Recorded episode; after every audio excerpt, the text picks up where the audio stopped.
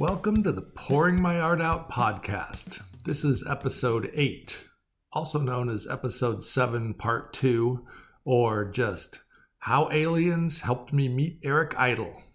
But first, a word from our sponsors. Oh, and it turns out that people like it when Jimmy does the music for the jingles for their ads. So, uh, yeah, Try Dingleberries, all natural, biodegradable, earth friendly toilet paper. And best of all, it's scented.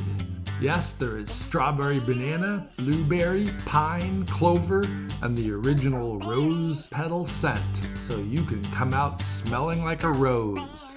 That's Dingleberries, all natural toilet paper.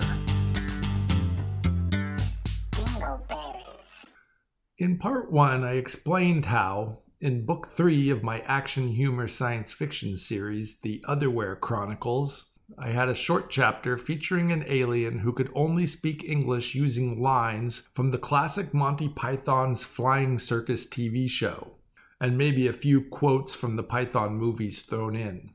I even read the chapter to you, you might recall. So, I needed to get permission to use the Python quotes but I wasn't sure how to go about that. By pure coincidence, my older daughter had been telling me to try Twitter. I decided to give it a try, but as you may have surmised by now, I don't do things the way normal people do them. So if I was going to start tweeting, I needed a hook, some gimmick, some angle to keep myself interested. I talked it over with the crack squirrels that live in my head, and we found it. I would stalk celebrities, being witty and charming and clever, and getting them to respond to my tweets. I told my daughter my plan and the kicker. I told her that if I really got any celebrities to respond, she had to go on Facebook and admit that I am cooler than she is. She scoffed, or rolled her eyes, or somehow indicated that this was just another of my crazy, pointless schemes and would amount to nothing. But she didn't out and out say no. So there I was on the hunt, tracking any TV or movie star, rock star, reality star, or whatever back to their lair so I could lure them into conversing with me using only my charm as bait. It was really just another stunt for my blog, but I did want my kid to admit to all of our friends that I am cooler than her. I thought I had done it. I emailed my first big hit to my daughter. She sighed, or something like that, and said there was no green check mark. Do you know about the green check mark? I didn't. It turns out that anybody on Twitter can call themselves the real whoever or I am so and so. What I got was answers from fans of famous people who were using their name in some way. I'm sure it is a tribute.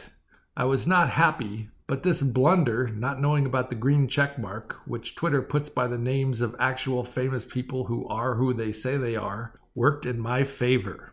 That is because when I next got on Twitter, the first famous person I spotted among the famous persons I was following was Mr. Eric Idle. He had made some amusing comment to his huge group of fans, and I guess my daughter hadn't done a very good job of explaining exactly where the checkmark was located. So, in blissful ignorance, I asked Mr. Idle how I knew he was the real Mr. Eric Idle because I didn't see the green checkmark. And it turns out that it was there. I was just looking in the wrong place.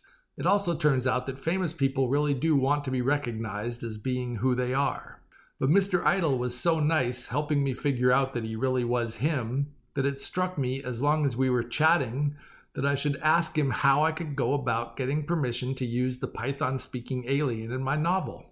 He ended up giving me the email address of a lovely young woman who happens to be a daughter of one of the Pythons and also works for Monty Python Inc., or whatever it was called. Long story short, I am allowed to use the material free of charge up to and until the books take off, get really popular, get made into movies, and make me millions of dollars. Or maybe a little before that last part. And then we have to renegotiate. And none of that seems too likely to be happening anytime soon. Well, Eric, yeah, I call him Eric now, was so kind and helpful, I told him I was going to send him a funny photoshopped version of a photograph I found of him on the interwebs every day for a year. He ended up really liking a lot of them and retweeted them. John Cleese even asked for a copy of one of them. I don't think I did an entire year's worth, but it was close. If you go to my blog and type Eric Idle into the search bar, they will all pop up and you can see them for yourselves. Oh, and my daughter did get on Facebook and admit that I am cooler than her. In the end, I got replies from John Cleese, William Shatner, Ricky Gervais, and James May from Top Gear. Dana Carvey from Saturday Night Live responded and ended up following me on Twitter, as did Mr. Eric Idle. I did manage to get Lady Gaga and Marc Maron to favorite tweets I sent them. I am sure there are more, but I am too lazy to look it up on my blog. So, anyway, months later, I saw these cartoony ads for a world tour of Eric Idle and John Cleese. They were headed for Australia and New Zealand first. I watched the tour move around the world, and all of a sudden they were coming to San Diego.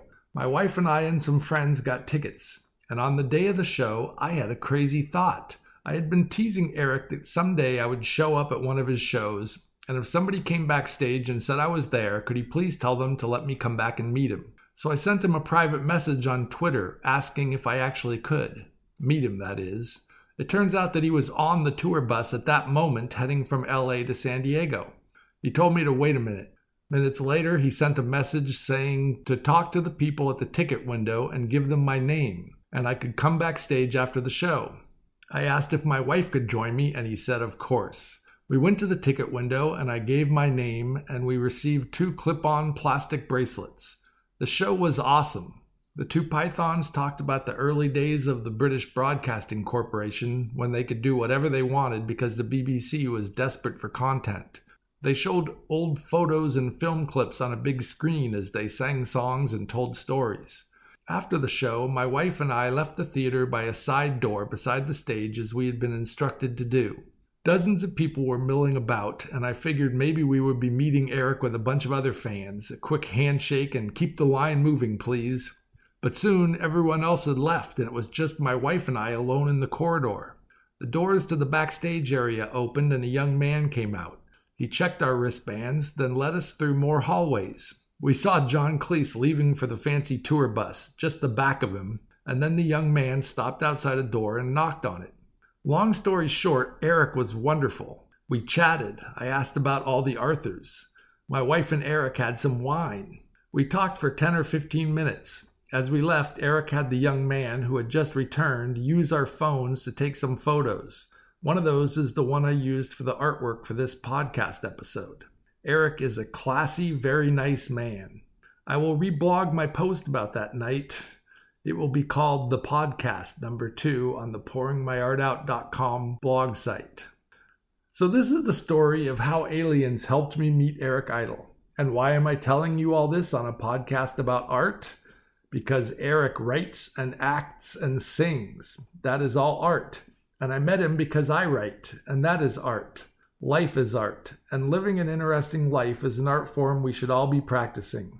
If you still know nothing about Eric Idle, Google his song Always Look on the Bright Side of Life. Hey people, do you have a nagging cough that you just can't get rid of?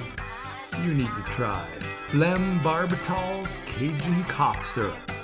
There's bourbon, Louisiana hot sauce, ground up Delta shrimp, and love in every bottle. That's Phlegm-Barbital's Cajun Cough Syrup.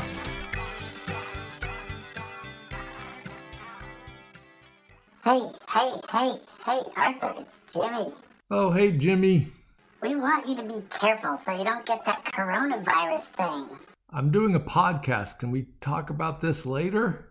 Okay, but you know, you don't take care of yourself. You need to eat better and wash your hands more and stop touching your face. I'll do my best, Jimmy. You know, if you die, we all have to find a new place to live. Well, that would be inconsiderate of me. Hey, Jimmy, do you guys ever get sick? Don't worry about it, man. The crap kills most germs. Good to know. Okay, bye, people. Bye, Arthur. Okay, bye, Jimmy. See ya.